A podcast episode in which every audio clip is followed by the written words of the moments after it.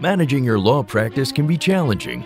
Marketing, time management, attracting clients, and all the things besides the cases that you need to do that aren't billable. Welcome to this edition of the Unbillable Hour, the Law Practice Advisory Podcast. This is where you'll get the information you need from expert guests and host Christopher Anderson here on Legal Talk Network. Welcome to the Unbillable Hour. I am your host, Christopher Anderson, and today's episode is about, well, today's episode touches on acquisition, but also production. I'll explain in a minute as to why it's bridging both. Uh, as you'll remember, in the main triangle of what it is that a law firm business must do, we got to do three things. One, acquire new clients. We call that acquisition. We got to produce the results that we promise to those clients. We call that production. And we got to achieve the business and professional results for you, the owner, and that is what makes the triangle. And so today's episode is really about people, about me, about you, about your clients, about your prospects, about your employees, about candidates. It's about networking. And my guest today is Jason Levin. He's the author of Relationships to Infinity, and he's also the founder of Ready, Set, Launch. And today's episode of the Unbillable Hour is Relationships Are Key. And again, I'm pleased to introduce my guest, Jason Levin, again, the author of Relationships to Infinity and founder of Ready Set Launch. Jason believes in the power of authentic relationships to transform careers. Based in Washington, D.C., he's the founder of Ready Set Launch LLC, where he is an in demand career and business development coach. He's a speaker, he's a trainer, and he brings all this from a broad career uh, in brand management at Unilever um, which is, if you don't know Unilever, they own every product in the world.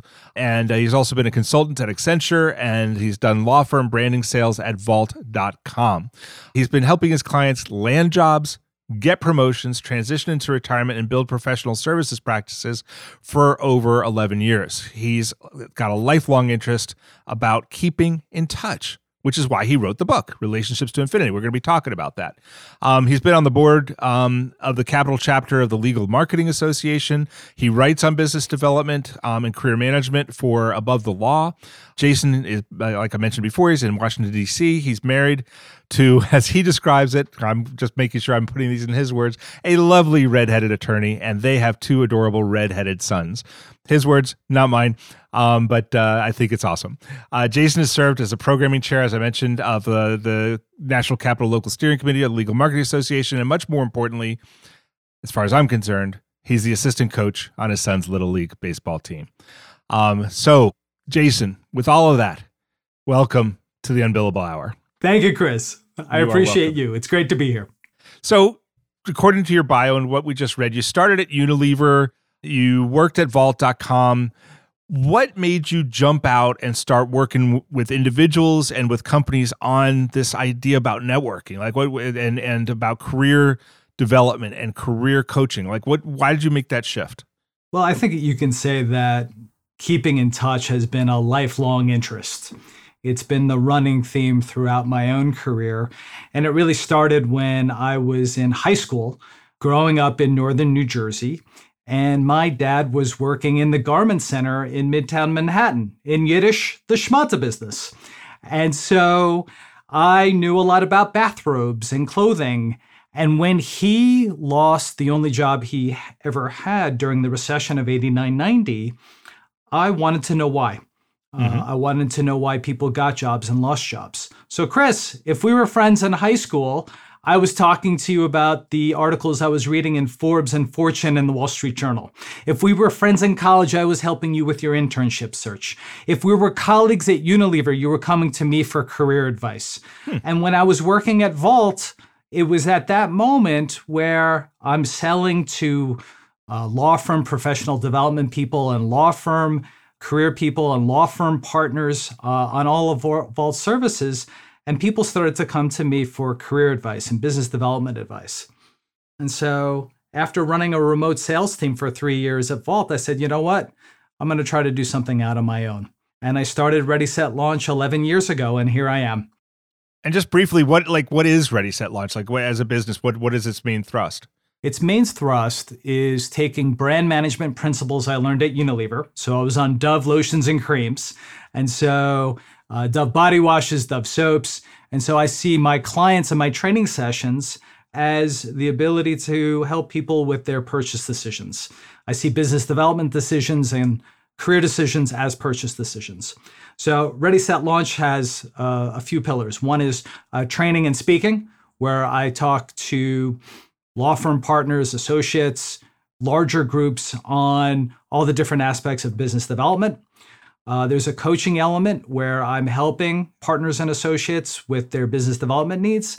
And the third pillar is outplacement and transition when law firms uh, are ready to part ways with uh, their valuable talent when things are just not working out.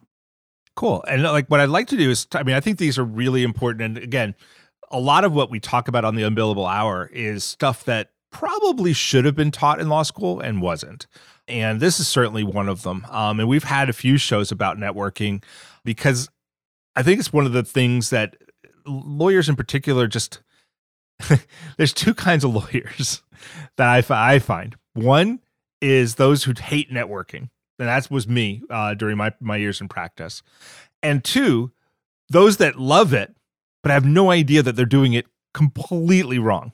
And uh, and then there's you know this little microcosm of people who actually are good at it, like doing it, and do it right.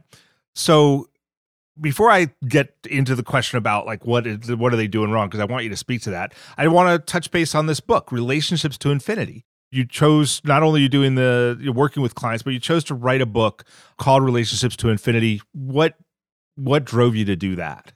Actually, when I went out on my own 10, you know, 10, 11 years ago, I wanted to write this book. Hmm. And I told my wife, the first thing I'm going to do when I go out on my own, I'm going to write a book and it's going to be called Relationships to Infinity. And when you start a practice, you don't have time to write a book because you're too busy getting clients. I think what changed about a year and a half ago is I saw what was happening in the world when we became hybrid, remote, whatever you want to call it. And people, including myself, we were feeling lonely. We were feeling the impact of this isolation that was out there. And all these questions around well, how is it that we can connect and reconnect with people? Mm. So for me, I said, it's time. And I feel very lucky that actually a Bloomberg reporter, a radio journalist, reached out to me and said, listen, I just took a book class at Georgetown. I wrote a book. I think you have a book in you. Why don't you consider this class? And I signed up immediately. Oh, cool. And so I wrote a book through the Creators Institute. It took me a year. And I think the important thing in all of this is that regardless of your personality type, everybody has the capacity to connect and reconnect. And so the main title is Relationships to Infinity, but the subtitle is The Art and Science of Keeping in Touch. Yeah. And keeping in touch is so foundational. It's foundational for our personal relationships, it's foundational for our professional relationships. And so often when I'm talking with my attorney clients, I said, well, let's talk about keeping in touch. And what does that mean to you? And how do you connect and reconnect with the people that are in your world personally and professionally? And then they're drawn into, well, wait a minute, what is this keeping in touch? And all of a sudden, there's a whole other conversation that opens up. Yeah, because I mean, I remember you know you used to at least when I was younger. I, you know what? I don't hear people say it that. And now that I think about it, now that you use those words, like when I was younger, like when you would leave your family, you'd say say goodbye to your grandparents, you're there for a holiday or for a celebration, whatever. People would say, "Hey, keep in touch." Right. People don't even say that anymore. No. What's happened? Well, I think so it was one it was one of those things where we said it, but we didn't mean it. Right. I know, I get that. Right. Yeah, like Right, like, right. We'll so do we lunch. Said it, yeah, exactly. Keep in touch, let's do lunch. Which in American English, goodbye. right. You know, but we can't say goodbye. So we said keep in touch. I don't think we say keep in touch anymore because of all this perceived digital connection. Mm. So we see what's going on in people's lives via LinkedIn, via Facebook, via all these different social platforms. But the reality is, is we don't know what's going on in people's lives. We just yeah. see what people are posting. Yeah, we're we're getting a very very filtered view. Right. So the notion of keeping in touch in in this digital age, I think is even heightened because we need to get back with the people that we already know, like and trust. Yeah. Why is it so hard? Why, why I mean, so yeah, the digital stuff made us think that, but that's got to mean to me that it actually released released us to something that's more natural. Like why why do we because even before the pandemic like you we just said you know let's do lunch was bullshit right why don't we keep in touch what's so hard about it so i think there's a couple of pillars one is life itself so mm-hmm. You know being the sandwich generation with aging parents all the different life events that happen so i think that we forget or don't prioritize it because of all these different life events. Then, if you look at the academic research, there's a couple of things that I found which were really interesting. The first is in talking with the mental health community and looking at the social science around psychology, I coined the term the Bermuda Keep in Touch Triangle. And so, why don't we keep in touch? It's in our minds. So, just like in the Bermuda Triangle, planes and ships went to disappear, so do your intentions because of three very normal emotions fear, worry, and guilt. Mm. And so, they form a triangle to keep us from, oh, you know, I should get back in, so, in touch with so and so, but I feel so guilty. It's my fault. I didn't, I'm the one that let this go away. And then it leads into fear. Well, if I do reach out, they're never going to respond and it's not going to work out. And then the worry about, oh my God, well, I can't do this. And so people also don't reach out because of their own barriers that they create for themselves. And what's really interesting is that uh, Daniel Pink just came out with a new book. It's called Regrets mm. The Power of Regrets and he did a, a survey of 16,000 people and what their main regrets were. One that, and he put them in four categories. The one that showed up the most were connection regrets, losing touch with people. Yeah. So it's the triangle. That makes total sense. I am talking with Jason Levin. He's the author of Relationships to Infinity, um, and he's the uh, founder CEO of Ready Set Launch. We are going to take a break and listen to the sponsors who make this show possible. When we come back, I made an offhand remark that I want to follow up on, talking about why that attorneys get networking wrong. I want to talk about that. And I've got more questions about this keeping in touch because I'm just fascinated. But uh, first, we'll hear from our sponsors. We're back with Jason Levin, um, and we've been talking about keeping in touch. But I'm going to shift gears just a little bit here. We're going to actually get back to keeping in touch just because I'm personally fascinated. Um, and I think the listeners will really enjoy more conversation on that. But I did throw away a comment that I want to touch touch back on, which is about networking and about I said there were two kinds of attorneys, those who hate it and those who do it wrong. And that's probably a little bit harsh, but what what do attorneys get wrong about networking, Jason? So one, what they associate it with. So mm-hmm. first, when you when you talk to attorneys about networking, here are the words that come out. Networking equals events. Networking equals social media. Networking equals transactions. So those are the top three types of words that come out. So mm-hmm. when it comes to events, I'm an introvert. I'm a terrible networker because I'm not good at events. I don't understand social media, so I can't do that. And so there's a huge amount of self sabotage in you know, from law school onward. I mean, you were talking earlier about my lovely redheaded attorney wife. When I was in business school, she was in law school. Yeah. And guess what? Law school is a very individual experience. You, you read your books, you take your tests. And as she likes to call business school, it's a group hug. So mm. we're all working in teams all the time. And my first year of business school, I was a section leader. And so we would throw parties. We had a very international cohort from Argentina to China. And so I used to say, well, let's do potluck dinners and everybody bring a, a food from your country. And I would bring my wife and she would actually get a little bit anxious. The, the, the crowd was too large. Mm. So for me, I completely understand how attorneys can misunderstand what networking is really about. For me, networking at its core is keeping in touch individually. If you do that right, if you, and so if you focus on the people that you already know versus what classic networking says, oh, you have to go run out and reach out to all these different types of people. If you actually isolate to the people you currently know, like, and trust, and use that as your where do you begin, then the joy starts. Because, like, oh, I can reach out to people. I can uh, yeah. I can connect with those people because I already know them. And then you can you can broaden out from there. Yes. Because I think one of the things you've hit on is quite honestly, I think at that stage of life when we're all, you know, we're we're getting towards the end of our college career and we're thinking about postgraduate experiences, I get the feeling that more introverts gravitate towards law and more extroverts gravitate towards business because of the experiences that they're about to face. But it's it's a cycle, right? It's these are the people that go there, and that's why the experiences are the way they are to some extent. Right. But what the psychology and social science shows is that we all need interaction. Mm-hmm. What happens after that interaction, where an introvert needs quiet to recharge, right. where an extrovert can just, you know, keep going and going and going. Yeah. But you know, and I and I talk about this in the book through the profiles of the people that I interviewed. You can be an amazing keeper and toucher one on one and be an introvert because guess what? Introverts are better observers. Mm-hmm. Introverts are better listeners. Introverts are better at human connection and actually having a conversation with someone. So, dare I say, introverts are actually more prone to being better at keeping in touch than the extrovert.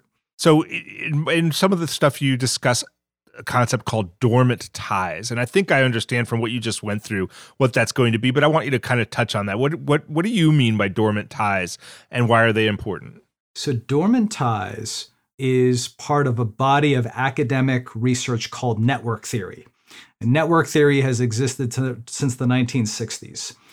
And so, what a group of researchers did in 2011 was they took a, a group of executives, large group of executives, and they said, okay, we want you to share a business problem with a few people that you currently know, and then share that same business problem with a few people that you've lost touch with. And in the sample, they used having lost touch with someone uh, for three years or more. Okay. And what came back was the ideas, insights, relationships, concepts were so much better from the people they had lost touch with. So then the researchers said, well, why? And what happens is, is people we lose touch with go on to do new jobs, learn new things, build new networks. So they provide better insights and advice. So dare I say to all the attorneys that are listening to this, keeping in touch with people that you've lost touch with actually makes you smarter because the concept of dormant ties says that you can reach out to somebody that you've lost touch with and they're happy to hear from you. Three, five, 10, 15, 20 years. They're more than happy to hear from you. They're more than happy to help you. And they're also more likely to actually influence and give you a hand in something uh, personal, professionally related it does make some intuitive sense. I mean, they're outside the circle of your the people you're in touch with regularly are in your side your circle of regular experience. So they're they've seen a lot of what you've seen. They know a lot of what you know. But these people that you've lost touch with, yeah, they're they're they're going to be out there with a different life experience and more able to do that. Plus, have quite honestly a little bit of objective distance from your problem. Yeah, if you think about it, you know, you're an associate, somebody transitions out, goes to another firm or they transition out and then they go in house. There could be a partner that then retires. There could be a whole host of permutations and combinations of law school classmates doing different types of things. These are your dormant ties. And so it's one of the main reasons where the large law firms have alumni relations programs because they right. recognize the value in staying connected with those dormant ties. Yeah, I think that's a fantastic concept. This is Jason Levin, and he's the author of Relationships to Infinity. We're talking about the concepts in his book, but also the stuff he's been teaching for really the past 11 years, but even longer as he helped colleagues uh, in business. We're going to hear a word from our sponsors here. And when we come back, Jason, I want to talk about, uh, we've been talking about what it is to lose touch and why reconnecting dormant ties is so important. So we're going to get nitty gritty. What's the best thing an attorney could do when they've lost touch? But we'll do that when we come back. Welcome back. We're talking with Jason Levin, author of Relationships to Infinity, uh, founder of Ready, Set, Launch.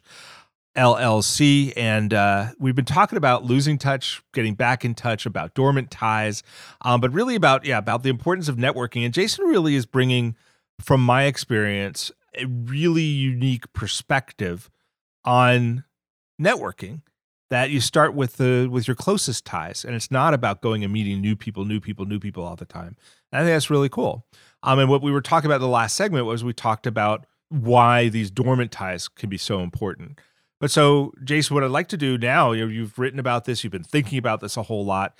You mentioned earlier that you know, one of the things that happens is this, uh, I think you call it the Bermuda Triangle of fear. I'm going to get it wrong, but it was like, let me see if I can get it. It was fear, guilt, worry, fear, worry, and guilt. Yes. Is that it? Yes. That's keeping people from getting in touch with with folks. So let's let's do some practical stuff. What's the best thing an attorney or quite honestly any business owner can do to reestablish these ties with people they've lost touch with? What do they do? So first, you got to break your triangle, uh, yeah. and by breaking the triangle is actually journaling. Journaling. What is the most likely scenario that will happen if you reach out to this person? And the more you actually write about, well, I'm going to probably email them, or I might write them a letter, or I might call them, or whatever. And most likely scenario is, well, they might call me back or they might not. And at the end of the day, you know, nothing lost, nothing gained. So after you've broken the triangle, then it's really about consistency through time blocking. And so one of the biggest issues that, you know, when I'm working with associates or partners, is like, well, it's time, right? So either I'm originating or I'm billing, you know, where do I find the time? And so I usually have my attorneys at least 15 minutes a week reach back out to at least one person. This is where I think attorneys struggle. What do I say? And so the social science around nostalgia is actually quite important in all of this. So you can actually, I call it professional nostalgia. You can actually share a professional memory. What do you like about them? You were listening to some music and you thought of them, or you just, you know, had a certain sandwich and you remember that you guys had talked about that there are all these different things, both personal and professional. Oh, I was just on this case. It reminded me about what you taught me about X. Sharing professional memories is a wonderful use of time. And dare I say, you mix nostalgia with gratitude. Mm-hmm. When's the last time you thanked a mentor or a sponsor of yours? When you think about what you know and why you know it, who's taught you to get there? Right. And so there are so many little things, easy things that you can do in your week to share gratitude, to show appreciation, to share a memory that allows for you to connect and reconnect with people as human beings. And it's not that hard. Like if you remember these these folks, it shouldn't be that hard to bring up, you know, something. I mean, I guess in the since worry is part of your triangle, like what if i'm worried that they're not going to remember that or that that's not that important to them well here's the wonderful thing and i say this all the time that appreciation is currency mm. we all want to be remembered we all want to be remembered for something time and time again i've used these strategies with uh, with associates with partners with counsel and they are once they get into the habit of it it's the habit that it's it's usually the first, the second outreach to a, a couple of people, and they start to realize, wow, that was actually fun. That was actually enjoyable. That I could connect with a former mentor or talk to a peer that's now uh, at a new place. Uh, they actually not only does it help you professionally, but you actually feel inspired. It's it, connecting with people, as I've come to realize through my research, is also a good mental health strategy. Yeah. So one of the things that kind of struck me is you early on said like one of the reasons we've lost touch is that we are looking at social media, we're reviewing all these feeds from all these people, some really connected to us, some really not. and somehow that tickles our got stayed in touch feelers a little bit or enough to think that we're doing something. And we're reaching out that same way. We're, we're posting this highly filtered view of our lives on there. But okay, so that that's part of the problem. But can LinkedIn or Facebook or other social media also be part of the solution? Is it a tool that we can use to do what you're talking about and not use in the way that is is been blocking us from doing the right thing? Absolutely, Chris. And Chris, I'm I'm in the camp analog before digital. Mm. So hmm. if you have an analog goal that comes from your heart and your mind first, you're only as good as is what you feed the technology. So imagine if you went into LinkedIn not to post, not to read, but you go on LinkedIn to connect. And mm-hmm. there's really two ways to do that. One, you know, the easy connect is like the two or the three minute you see someone post and you congratulate them on a job and that kind of thing. And you've like, that's a mini keep in touch. Yeah. But if you're looking for a more intentional, you know, I want to connect with somebody, what people ignore on the LinkedIn platform is the My Network section. If you go into My Network, you can actually sort your own first de- degree connections by city, by university and law school, oh, wow. by by where they're working. It is one big keep in touch party that people are ignoring. Yeah, I I didn't even know you could do that. So there's a limit on the free version to like 30 searches, I think, uh, on a monthly basis. But if you finally get through your triangle, you start to identify people that you like, oh, what's so and so doing? You go into my network and you actually look at your own first degree connections. That was the initial reason LinkedIn came in the first place, mm-hmm. right, Chris?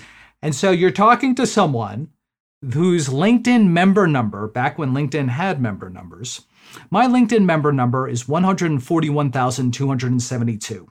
So I joined LinkedIn in January of 2004, and LinkedIn started in the summer of 2003.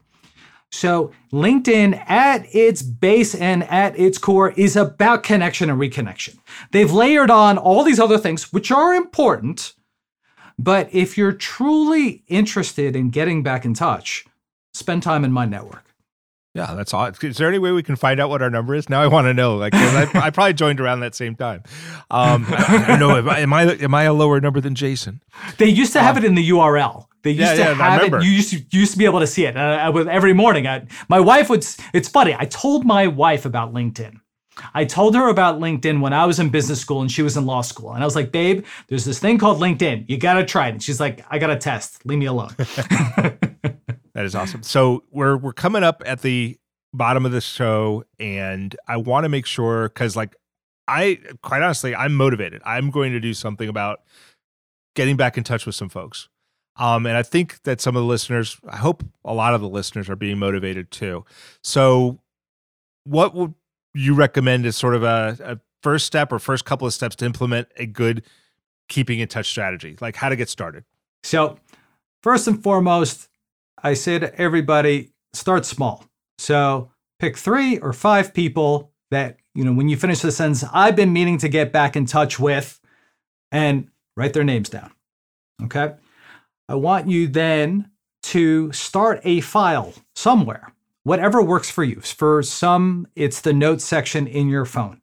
For yeah. some, it's an actual written pad. For others, and I recommend this a lot, is start an Excel file. Hmm start an Excel file because, you know, too often we talk about contact management systems or CRM, like these big fancy terms, and we get all like, oh my God, what's that? Guess what? It out the the output of that when you need something, it goes to an Excel file. So just to open up an Excel file, first name, last name, email, phone, and then the field that I've been talking about, favorite memory.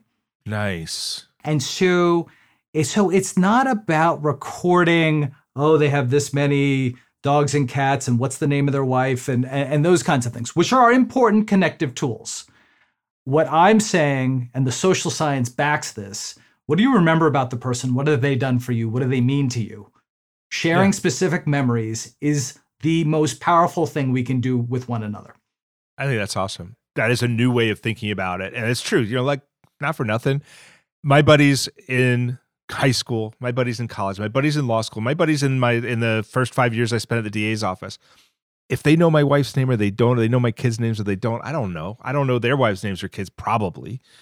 But yeah, if we can talk about that night we did this or that day that we learned this, you know, that we did the forensic analysis, whatever, that's more important for us because we I did I wasn't married then. Right. Um, you know, that kind of stuff. I think that's awesome. Unfortunately, we're also out of time.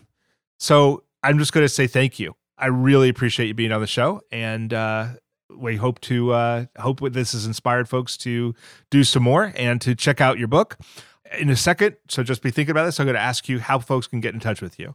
Sure. Um, but unfortunately, that right now wraps up this edition of the Unbillable Hour. So thank you all to our listeners for listening. Our guest today has been Jason Levin. He, again, is the author of, I'm going to say it slower this time, Relationships to Infinity. And he's the founder of Ready, Set, Launch. LLC. So, Jason, we just banged this out in 30 minutes. Um, there's so much more I'd like to talk to you about. I bet the listeners would like to follow up with you, or some of them would on some stuff. If they want to follow up with you, what's the best way for folks to get in touch with you?